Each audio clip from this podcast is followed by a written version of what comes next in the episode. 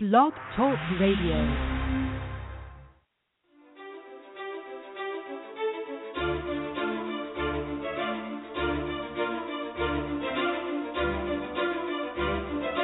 celebrating their 20th year in radio broadcasting with views not heard in the news.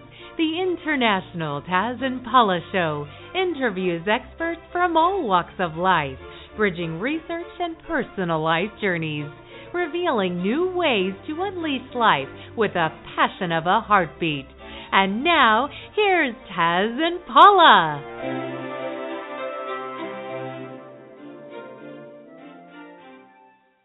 All of our listeners, may you be blessed wherever you are. We have a great day here, and we hope it's a great one for you too. For 20 plus years now, I've watched our guest, Sheldan Nidle, even in my living room at home, knock on doors we have not even thought of knocking on. And we'll be doing the same today as we bring him into your living space, wherever that may be at the moment. Today, Paula and I have some questions that have arisen. So, who do we call on to share with us? we'll call him the master of Earth hidden history as he volleys with it, making it come alive to our senses. He'll also share some amazing future facts we are to experience that is set before all of us just around the corner. You are now listening to the International Taz and Paula Show. I'm Taz. And I'm Paula. Well, Sheldan Nidle is an author, lecturer, physicist, and a UFO ET representative that has learned to walk between many worlds, being thoroughly and carefully educated by the Galactic Federation. While many speakers in the New Age community are channeling as a method of obtaining their information, in contrast, Sheldan receives his information directly and clearly via his etheric and physical implants. This method facilitates an ongoing telepathic communication with his ET contacts. Sheldan's life partner, Colleen Marshall, is always by his side, and we are so fortunate to have her with us today. Oh, we are. Sheldan and Colleen, we are ready to take off in flight here. We're going to pretend that you are in our living room at home. Welcome.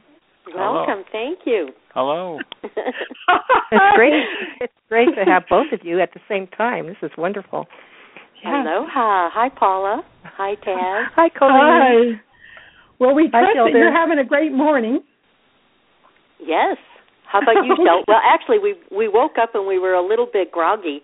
Um, who knows what we were doing last night, but we woke up both of us on the groggy side and hard to wake up. But uh, that's par for the course these days. no kidding. We're being downloaded. Well, yeah, exactly. yeah, strange dreams. You know, you keep playing around in those dreams. well, in previous inputs from your webinars, um, as you spoke about other planets throughout the universe, you relayed that there is uh, not one other planet where individuals live on the outside of the planet. That's amazing. How did that happen? And what was well, most of them are like that. Those that are fully conscious don't do that. Those that aren't uh, tend to live on the outside. Huh. Our planet is unique because uh, we originally started out with a civilization that uh, was both above and in inner Earth. So when uh, the Atlanteans uh, destroyed the uh, surface world of the Lemurians, they immediately shut down the outer world. So we have lived for roughly around 13 millennia uh, on the surface. Huh. Uh, and so, what was the purpose in allowing us to use the outside of Mother Earth? Was there any direct purpose?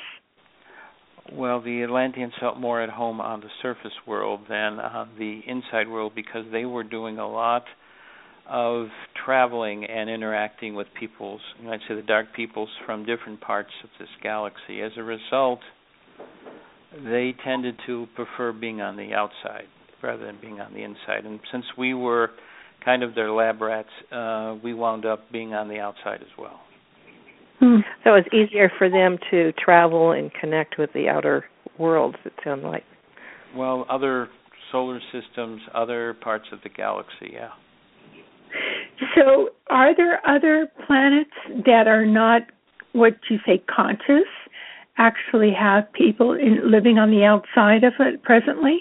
Well, they they do, but most of them are part of the old uh, Ancharan alliance, which was the dark side, as you want to, using the Star Wars technology. they were from the dark side. Sheldan, on those planets, are they still third dimension? Only they're more advanced technology technologically. Uh, exactly, my love. Exactly. One of the things they want to do is get their light bodies, and when they do that, they know they will then be in a different situation. So they'll probably move their civilization back into the inside as other fully conscious uh, societies do. Wow, there's many people at this point then beside ourselves working toward the same aspect as far as being more conscious. I for some reason I, I I didn't even anticipate that that that that is the case. There um, is a tremendous enlightenment going on across this galaxy. The Anchara Alliance at one time, which did wars for millions and millions of years across this galaxy, has had a peace treaty signed with the Galactic Federation now for about 20 years. So what they are doing bit by bit is moving from this uh, roam like roaming uh, war parties across the galaxy. They are moving into a more peaceful, more highly conscious reality. So yes, there has been a tremendous increase in all of in all of this enlightenment across this across this galaxy. This galaxy actually is in the process of moving from being mostly dark to being mostly light right now. Wow, does, that's a does huge. That, cause, that change is that causing um, it's evolving. Does and, and when something evolves, sometimes it it creates something chaotic. Is that happening now? Well, they they initially their first uh, almost two decades has been a lot of chaotic in in various of these groups because originally there were these star empires and the people in charge of each empire were ruling it as again to use an analogy like uh, like in Star Wars, this very dark, evil energy. And now all of this energy is changing. They have given up, and they are now allowing the light to guide them toward the process of how to successfully move from being creatures without light bodies to being creatures with. And the second thing is that the the dark side has actually retreated from their situation and formally declared this peace and signed off on these peace treaties. So actually, we are in a transition, as I said, moving from from mostly dark to light. And so the the wars that went on for millions of years across this galaxy are no more, which is I would have to say yay to because a lot of the memories that we have, for instance, with Star Wars, is that kind of stuff, the dark versus the light. That, that all duality is ending right now. How do people get to the point where I mean they say they're you know in a negative aspect? What induces them to want to go to the good side? Are they seeing what we see as a planet as well? And what are those planets and who are who are those planets that you're talking about? Well, most of them are the members of the Federation, and they're they're planets from constellations that just about every one of us know. Uh, Andromeda, the Pleiades, uh, from uh, from Sirius, from oh, just about all the major ones, Centaurus, etc. So you can you can see if you look across at all these star groupings that there are lots of groups that are based upon the light and that have been for millennia. Are there uh, are there ones who are not in the treaty or in the agreement? Well, initially there were some neutrals, but that's all been taken care of because we've had roughly 20 years since the declaration. As a result, uh, there was some sorting out, and now that's all been taken care of, and there's been additional treaties signed. So, the only thing on going on out there right now is peace, and that's what we have to realize is that peace is going on out there and that uh, there's no worries about an invasion, there's no worries about being taken advantage of. What we need to really understand deeply inside ourselves is that we are moving toward becoming galactic humans again, uh, fully conscious beings of light. And that's what we're in the midst of right now. And so, what we see on our planet is this last final massive struggle because once this final struggle is done, what you have then is just light. It's just peace, cooperation, and moving up in consciousness now just at, a, at not a set rate but at a increasing acceleration and that is really what the ones from heaven who are in, in charge of enforcing the divine plan really wish and so that is happening right now. It's going at its own pace because let's face it the ones who have been in charge of this joint for a long time do not want anything less than what they've already had and had for millennia. So this last point is based upon them understanding, realizing, to use the old uh, movie term, the jig is up, and the game right now is to understand that surrender is not some divisive attitude. It is actually growing in who you are consciously and understanding the process. And this is something that the dark is beginning to understand but still is fighting in its own way. But we're just about done with that. We've gotten to the point where they realize that the game is up because they don't have the facilities they once had. Their monies do not work, no monies. It's like that old uh, uh dry cleaning Chinese thing, you know. so so it's no working, no money. So um they're beginning to discover that. They oh they still can do uh the kind of nefarious stuff they used to do, you know, some mercenaries try to create some wars, but none of it is creating the effect, you know. Normally they would do this stuff and uh, wars would break out around the world. The, the concepts that were attempting to work for peace would have to uh, lay back again.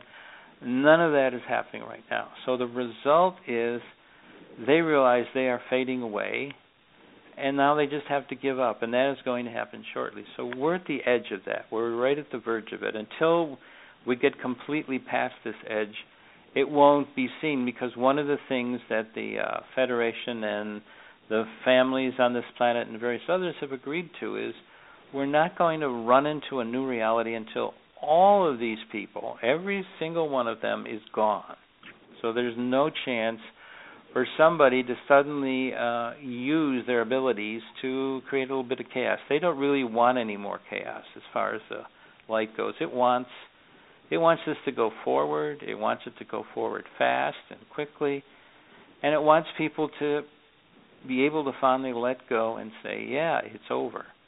Until Sheldan, we, sure.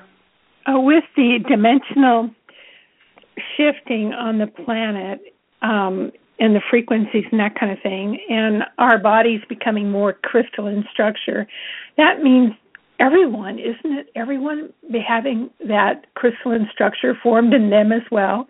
And is the light not also igniting those individuals that have pre- that have previously been in a negative context? So maybe they're they're coming to the light because of that as well. They are, but unfortunately for us, it's slowly. okay. Okay, so they have to uh, move along the same plateau or they don't remain here on Earth, basically. Is that right? Well, they understand uh, what's going on. They don't like it.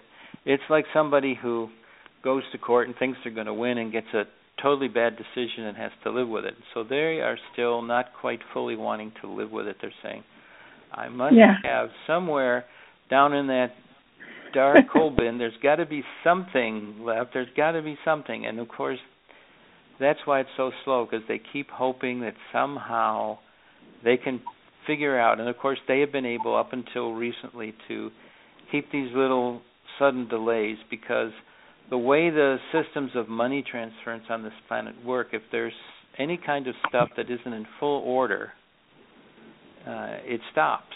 So that's what they've been doing. They've been playing these little delay games. Hmm. Is there a timeline? Uh, it should be over. It should just about be over. I'm hoping that uh, in the next few weeks, hopefully day or two, uh, it's done. Sheldan, you know when you were talking about the third dimension, is, is our whole galaxy going into the fifth dimension? Our whole galaxy is going into the yeah. fifth dimension. And and I think that uh, Taz made a really good point that I often get letters about, and everybody who's on the planet is shifting. We just need to remove them from the power positions that they have and allow them to um, shift.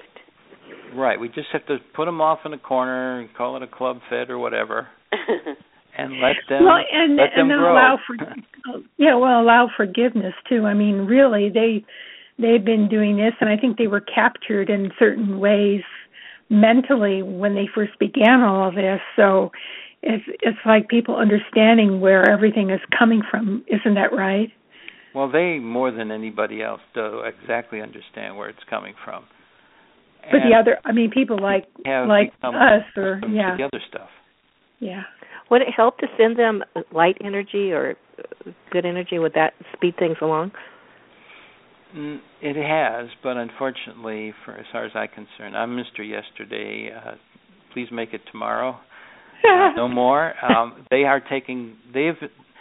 Uh, let's just take some money transfers that coming on. It's taken a few months to get it done. So this is what I'm talking about. They're they're just slowing things down, not really stopping it per se, but just slowing it down so that it doesn't go from A to B easily, and that's what they are doing. Once the lines are clearly established and uh, you might say done, then the whole process becomes changed because now they know that there is stuff that's getting through, and that means that soon there'll be lots of things getting through, and that that changes the whole game, and they know that. That means that the structures of power that they have enjoyed for millennia suddenly are going to tumble down like uh, like a very bad building in an earthquake. So they know that. They're just hoping and hoping and hoping, and it's, I wish that they would have been trained differently, but they are trained to go on to the end. Like they're like some uh, uh, football player that may be down 53 to nothing, and they're still playing well because the word stop does not exist in their vocabulary. That unfortunately are these guys. Wow.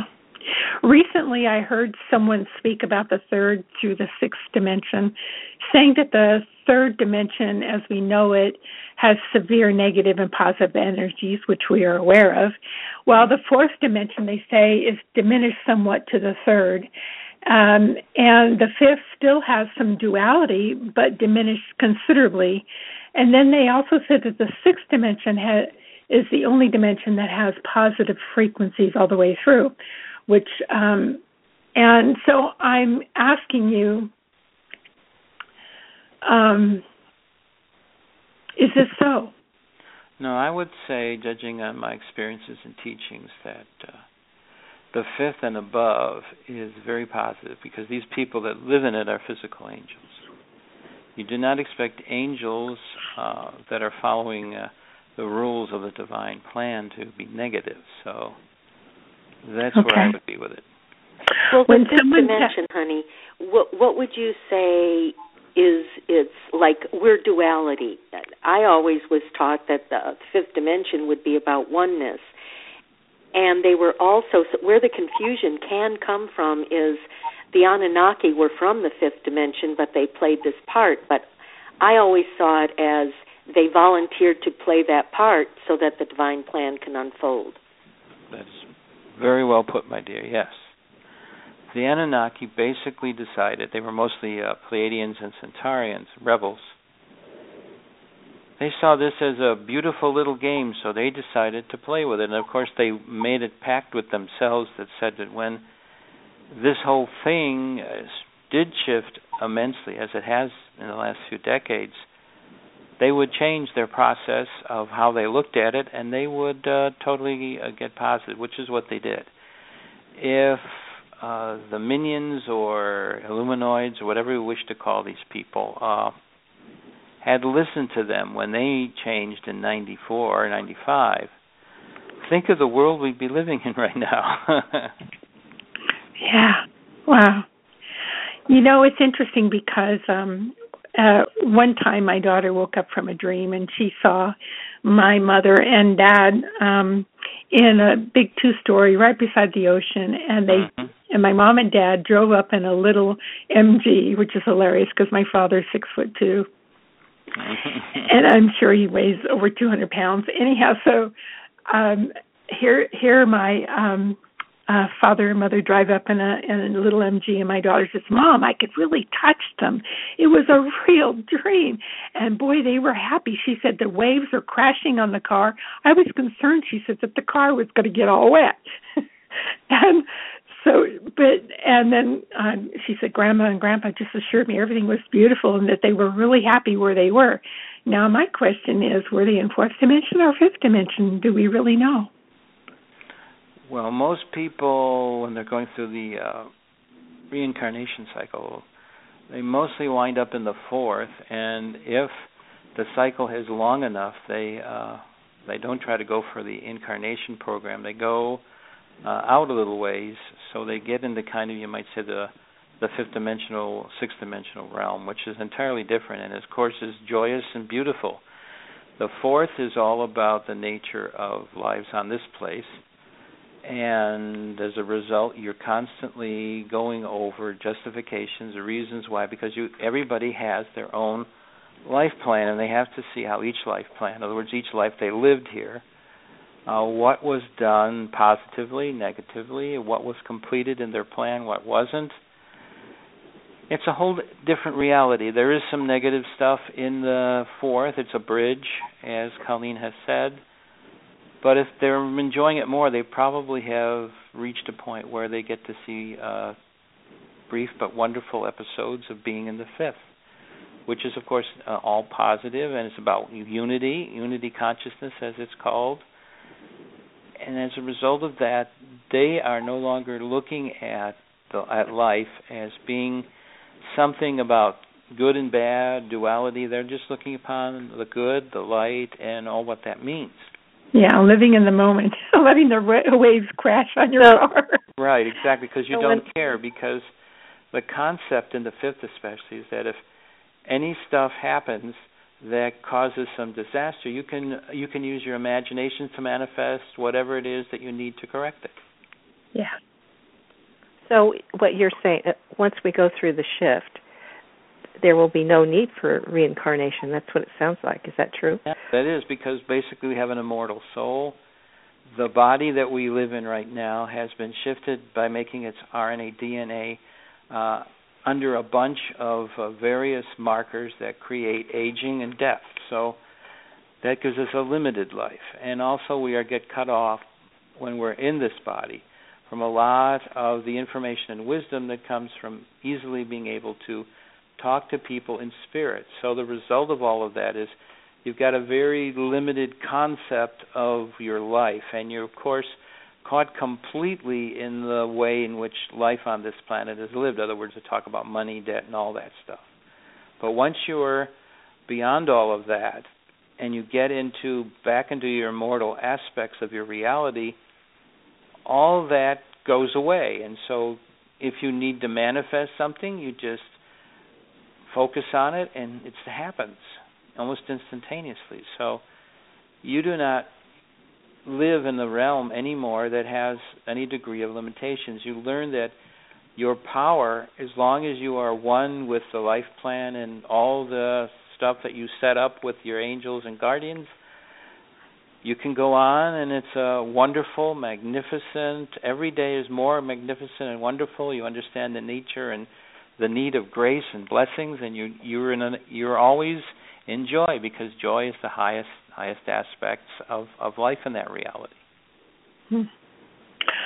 Are there any others beside the Agarthans who live in the center of Mother Earth? Well, we have to understand the Agarthans were the originals. They were the they are the remnants of the original civilization that Lemuria was, that landed here about 900,000 years ago when the Atlanteans attacked and forced them in, inside, the only people that they have let in was from time to time certain groups in various golden ages were able to get inside, and the Agarthans let them stay there. So many of them have been there for thousands and thousands and thousands of years and have developed their abilities, have gotten out of the the karma reincarnation cycle, and are have worked their way back to being uh, beings who are at oneness with what the Agarthans are about. And the Agarthans are very happy because they looked at them and they saw that they had indeed this potential and that that was the process that they wanted to do once they got inside. So they let them inside, and bingo, they started doing that. And so there's the Agarthans are many types. The majority are those, as I said, that are the remnants from the original Lemuria and the original colonies that came down, and that the Atlanteans changed. So they have magnificent reality of peace and positiveness, and the groups that have been led in are have followed that same route. So they're benevolent then. Mhm. That's interesting. Um, so are they? So are they from other planets at all? I mean, um, that live there as well. Well, we have to remember there are about 45 or 50 uh, planets that were that colonized initially Lemuria on our planet on the surface and also the, on the inside. So we are all children of those ancient ancestors. The only thing that has changed is that the Atlanteans changed some of the basic ways in which our RNA DNA was constructed. So when you get changed, you become who your ancestors were, which is the wonderful thing, and that's why they are here because they have been told by heaven that it is time now to go forth and recreate the original aspects of everyone and and it's time to use the crystal light chambers to change all those markers back into what they originally were and allow all of us to become these fully conscious galactic humans that I like to talk about. Hmm. Uh, Sheldan, you say that um, we'll have an opportunity to speak with our mentors before entering Agartha. And um, will our mentors from Agartha inform us of the truth of our origin at that time if we ask? Sure. One of the things they want to do is get us into a position where we feel truthful and comfortable about asking anything we want to do or ask about anything we know. We're going to learn about our history. We're going to learn more about who we were in past lives than we ever knew before. They want to set it up for us to fully understand what this process of, of karma or the reincarnation cycles were all about, why we did them, and to prepare ourselves for transforming these markers inside of us through these crystal light chambers into totally being again what we were meant to be before this little accident happened in Atlantis and become galactic humans all over again. Will we have are other any, opportunities? Uh, say, are there any of these mentors uh, in physical form now um, helping getting things organized for this?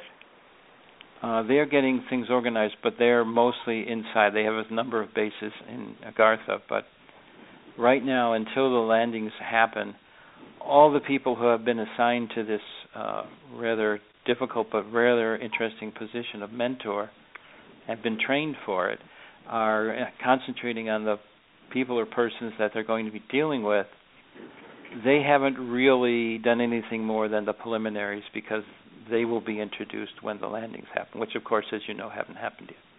Yeah. When we go to inner Earth or even beforehand, will we be able to view other forms of opportunities that would be available for our journey in supporting the universe on this side before making a permanent decision before entering Agartha? Right, because that's one of the things that the Ascended Masters, as well as the Federation want to do with their announcements is to teach us some lessons. The Ascended Masters want to get us to fully understand exactly the differences between who we are now and who we were long ago in Atlantis when this all happened to us.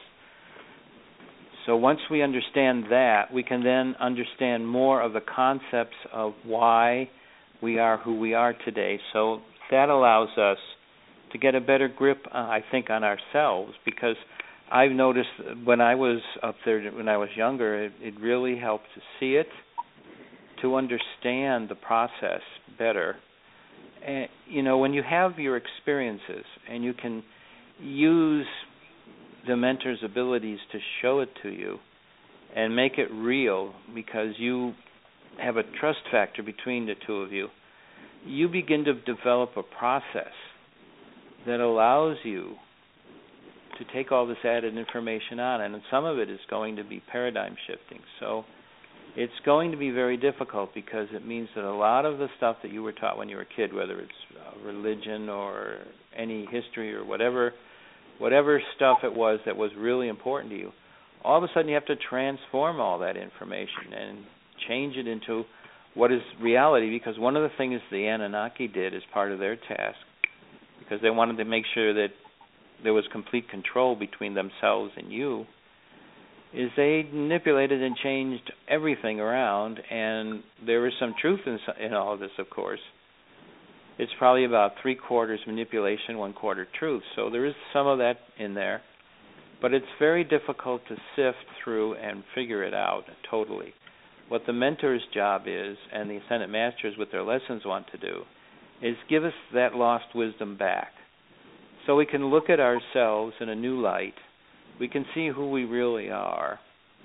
And we can begin to uh, change and shift toward understanding the truth where and shifting away from the manipulated aspects the misinformed facts etc so that's that's what the mentor's job is. That's why it's going to not happen like three weeks and you go inside. It's going to take months because we have to develop a rapport. We have to take this amazing amount of information and we have to actually do a paradigm shift. And of course, a massive paradigm shift is difficult. It's like losing a parent. It is very difficult. They understand that but they understand that if you have like the proper grief counselor, it really helps. So that's what they want to be basically, is allowing us to change our perceptions, go through all the stages it's needed to correct all of that, and just be there to have, you might say, that shoulder to lean on, that energy, that backup, that support system.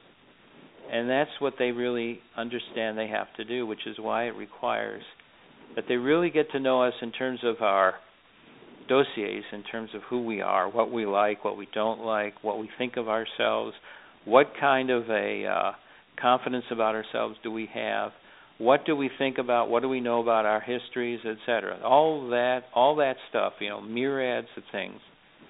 We have to go through that. We have to look at it. It's difficult. It's very difficult. I understand that. Sheldan, what about you know, if somebody becomes conscious, uh, does that entail being able to see all that happened beforehand so that they can see the history of where things became so? Well, the part you get is that you totally become able to accept things that before you wouldn't have. It's just like now, if you take if you take any facts from let's say 20 years ago and you look at where you are right now, you can see that you've shifted because of this consciousness change. Yeah. Now, think of that whole process being inundated with about a hundred times more data or stuff, whatever you want to call it. Yeah. Now, look at how that will suddenly all that. It's like it's like you go into a room and it looks bare and you say, "Oh, it's going to be easy," and then all of a sudden you turn on the light and you see all this stuff in storage, and that, and you've got to go over that because you have to label it, you have to understand what it means, and you have to decide at the appropriate time to discard it, and that that process is difficult because we humans right now, limited conscious humans, tend to hold on to stuff. It yeah, doesn't matter if we have a history with it; we tend to hold on to it. Well, the filtering system gets clogged. Uh, you know, Sheldan, I that was the first time I heard you say it about the grief.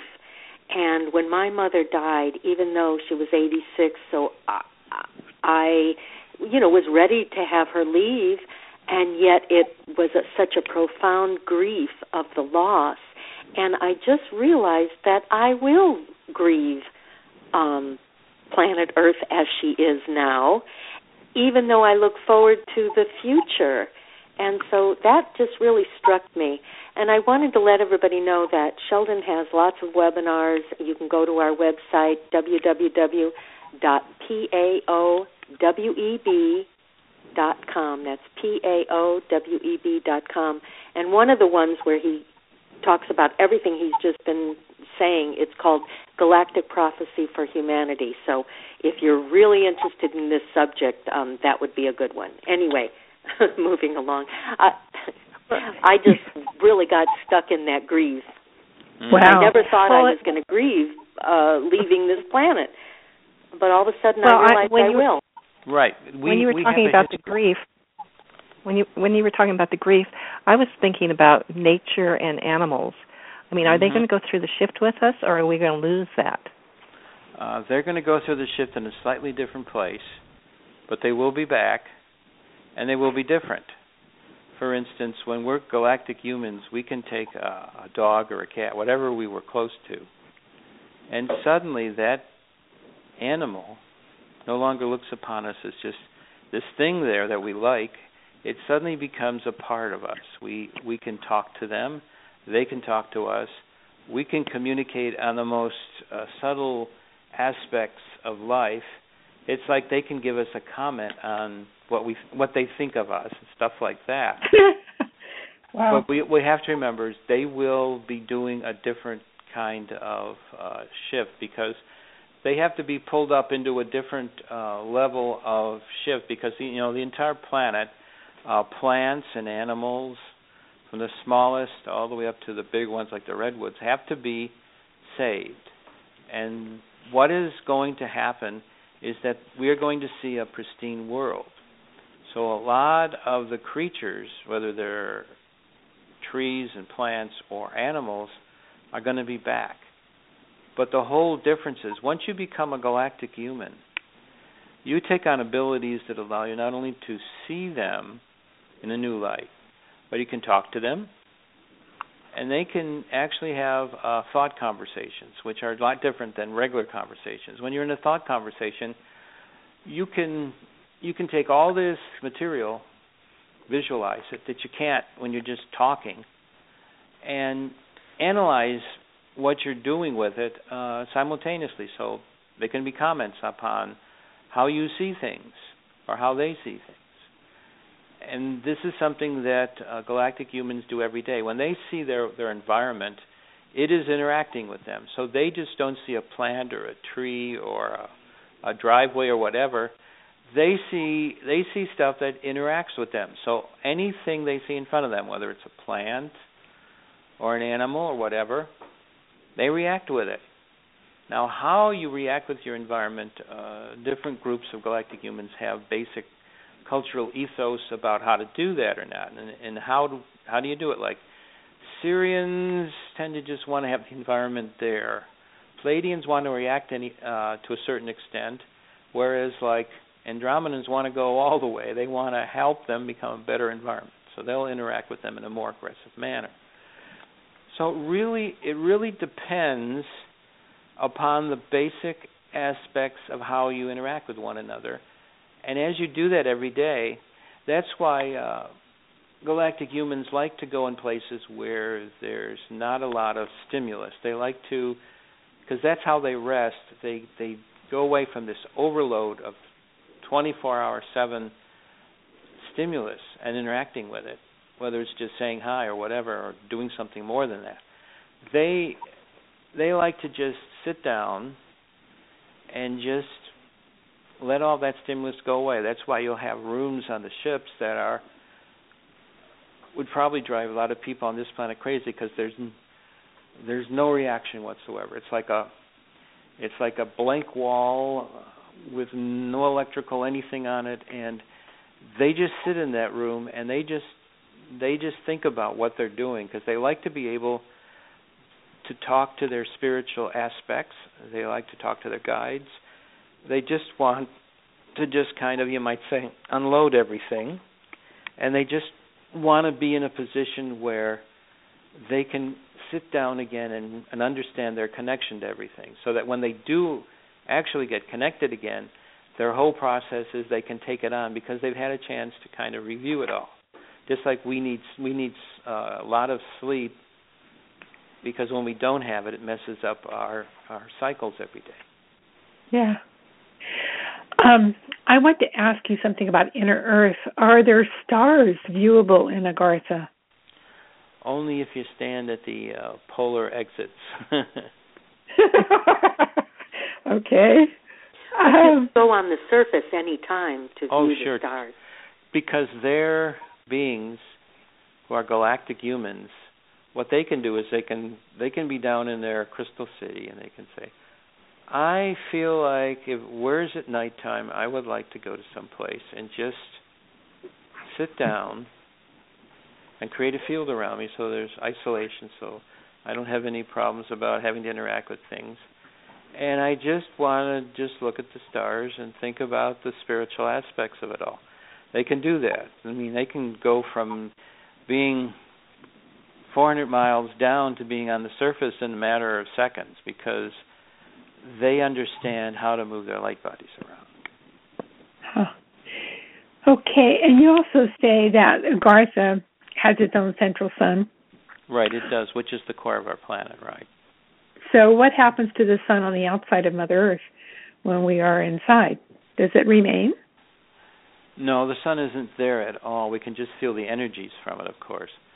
But the important thing is we see this diffused light, central energy, always luminous uh, core, and it's there all the time. And it feeds and gives us energy because what when the sun does its interaction with our planet, it primarily is interacting with the core.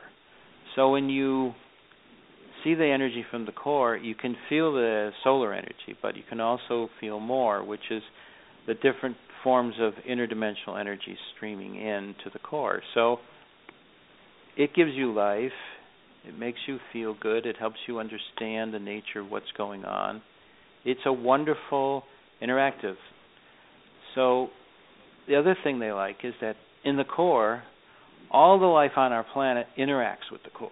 So if you can draw into that energy, you can feel everything on the planet as much as if you were standing on the surface, which is why fully conscious beings uh, stay on the inside because they want to have a the isolation when they want to, and two they want to observe the beauty when they ever want to. And this is one of the things when you're a fully conscious being, you just set up a field around you, a field of love. And if you wish to be isolated for a little while, no matter what creature comes running by on the surface, it will do that. It will honor you. Because we're all we're all conscious beings. Even a little ant crawling along along the dirt is a conscious being. Hmm. Does Agartha have a moon? No, it's on the inside. There are there's the, there's our artificial satellite on the outside, which we call the moon, but that's where that's the only thing up there. And that's the one that we see, right? Right. And we'll Yeah. be going back to a two moon system. Right. Exactly. So Which where is will the those two moons be? Where will those two moons be? Well, roughly, if you look at the, where the moon is right now, if you were to look at the moon, you would see, if you were to go like, um, they're just a little, the two moons are a little bit out of phase. One of the things that the Apollo astronauts discovered, which is something which is not talked about because it's kept secret, is NASA discovered that there are these two little hooks being created in the orbit of the moon which are the it's actually going to be the genesis points for this for the recreation of these two original natural moons of our of our earth. And of course the earth knows that the moon that we have will be going back to its original home which is it was the fifth moon of what of what uh, they want to be called Pax which a lot of people know know from its history as Maldek. And this is of course today is the is the asteroid belt. But it will be recreated and become this extremely large water planet. And the name they would like to use right now for it is Pax, which means peace in Latin. Because all the planets are basically named after uh, Roman gods. Like for instance the the lost planet is Vulcan, which was the Roman god of fire and volcanism. So you say we will have two real moons. They're going to recreate moons now Mhm. for us, the original? Right, exactly. Wow. And they'll be on the outside of our planet? They will be on the outside, yes. Hmm. Now, the ones who are inside the planet at this moment, uh, do they come up to the surface?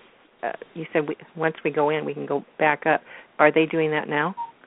They do that all the time. As a matter of fact, there are there are many of them that have volunteered to do one thing, which is simply to observe us. They have people who are trained all the time to come up and just spend a decade or two here and observe.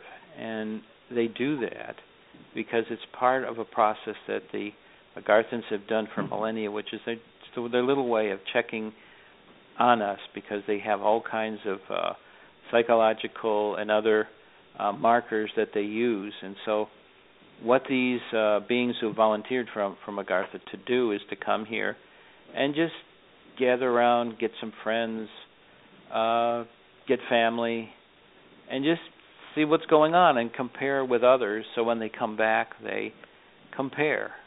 And so all during generations and generations and generations, we can see uh, the Agarthans can uh, what progress is being made on this planet by many people, and that's what they want to see.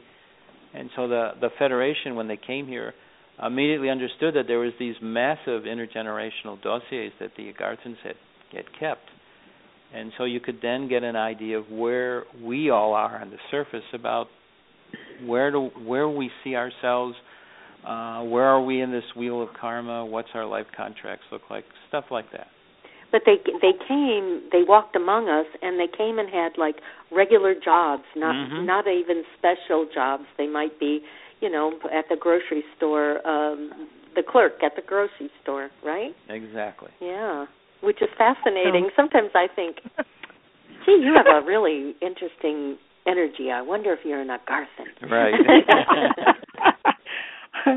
Well you know there's uh, some the people that come into our lives like for maybe just maybe a month or so and then they leave.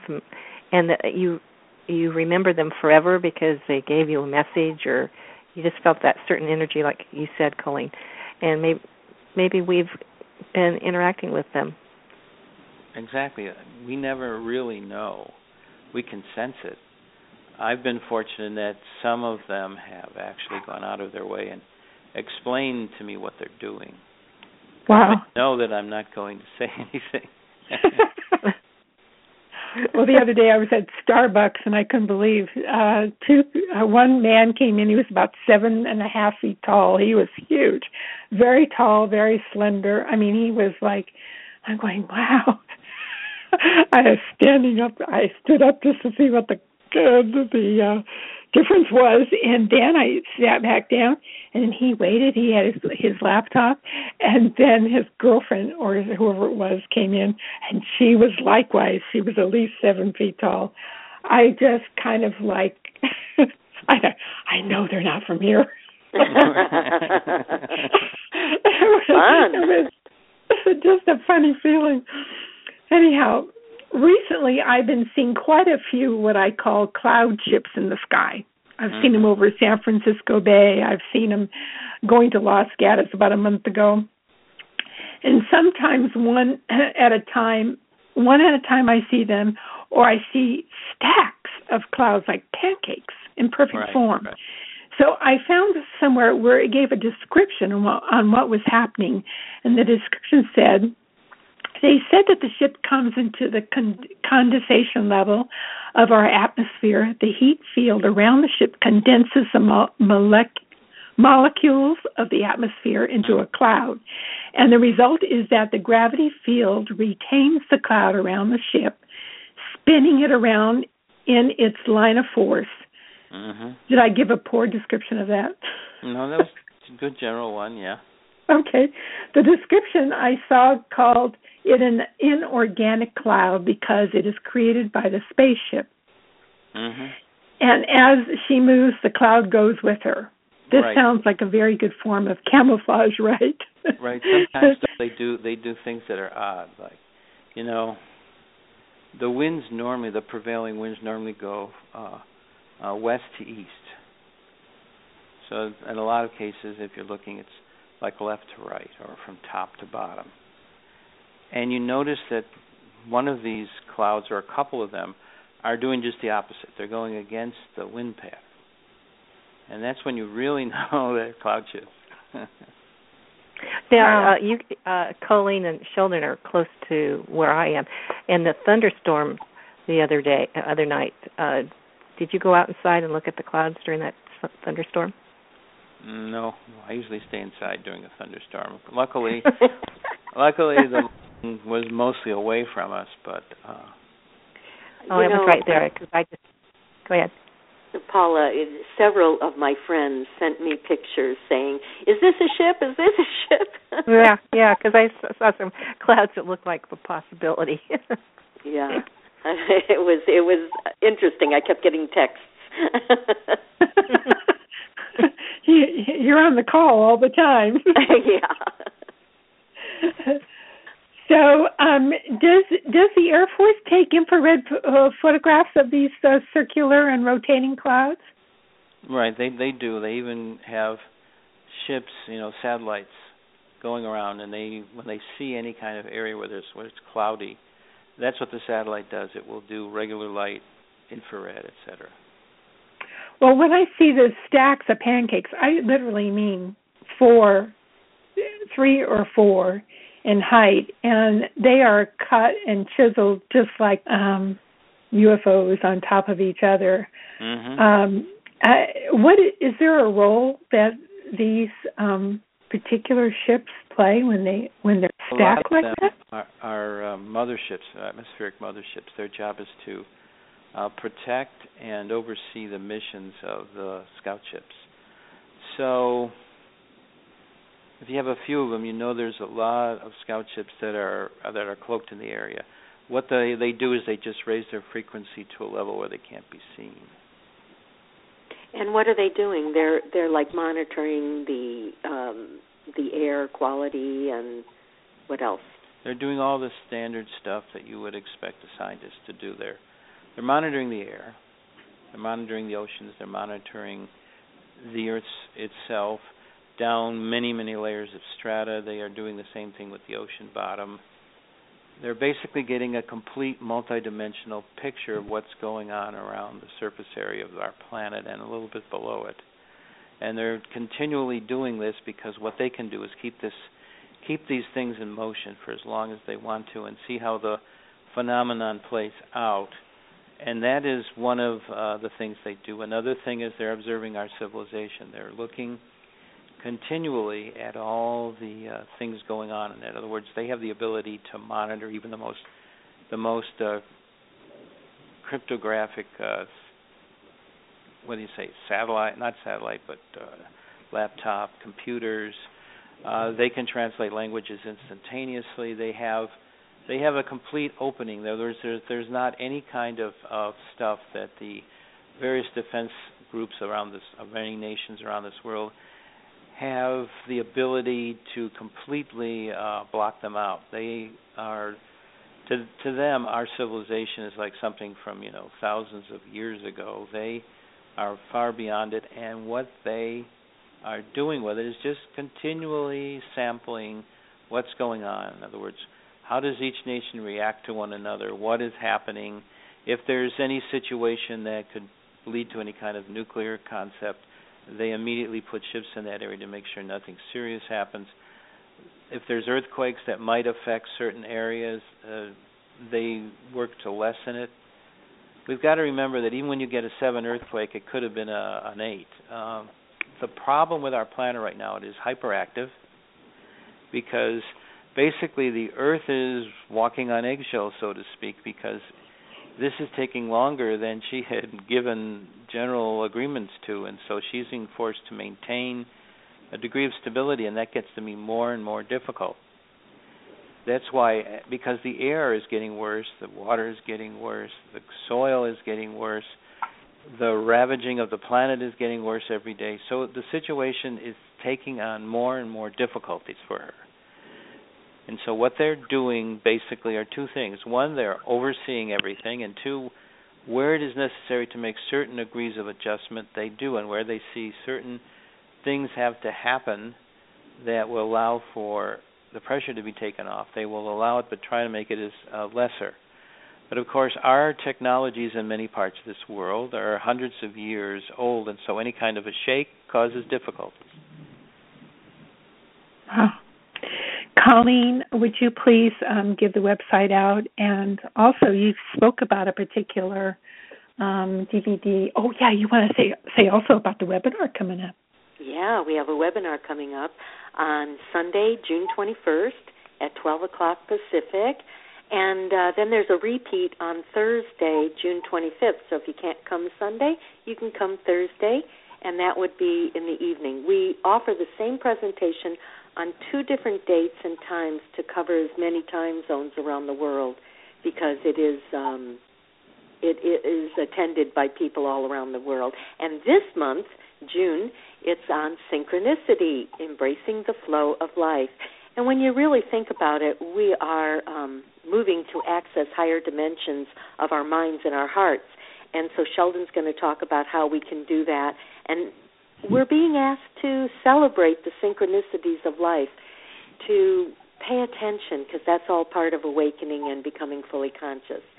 So he'll be talking about your heart logic and honing your intuition and why that is so important, and also how the indigos are what they're here to teach us. So it'll be really a good um, webinar. And uh, like I said, that's Sunday, June 21st, and you can go to paoweb dot com. That's paoweb dot com, and um, you can find out more information on all of that. We also have all the archives of all the webinars, and there's a um, preview a video. So you can go there and just look at the preview video, uh, which is um, a YouTube video, and it gives a lot of information, and I think you'll enjoy doing that. Also, when you attend both events, at the end there's questions that are different on both days, so it's really that's, nice to attend. That's true. We have about 150 people who come to both Sunday and Thursday because they say Sheldan uh, presents it slightly different, and then the Q and A's at the end, the last uh, 20 minutes or so, uh, he answers your questions. They're always different because it's geared to the audience. Um, Sheldan gets downloaded as to what to say to each audience. Even though he's got a general uh, idea of what it's going to be about, it's always delivered slightly different. Yeah, yeah. Boy, with all the downloads, you must be heavy, Sheldan. no wonder you don't want to lift off the earth. Oh, God. Uh, thank you both for being with us. It's been just awesome. And um, taking time out of your busy schedule, we know that both of you are preparing for everything and the wonderful oh newsletters that you put out. Oh, yeah, updates every week. Oh, yeah. Sheldan mm. puts out a weekly update that's free of charge. You can go to our website again, paoweb.com, or just Google Sheldan's name and you'll find him. And um, you can sign up to receive that, or just read it on our up on our website. And it's a weekly update from the Galactic Federation and the uh, spiritual hierarchy, usually the Ascended Masters. Our heart goes out to both of you. We love you so much, and thank you again for being with us today. And thank you for all your hard work. Yeah, thank you. As they say in Sirian, Zazuma. Zazuma. Okay. Blessings. Have a great week. Right. Thank you, Colleen. Bye now. Bye bye. Bye bye. Bye bye. Selamat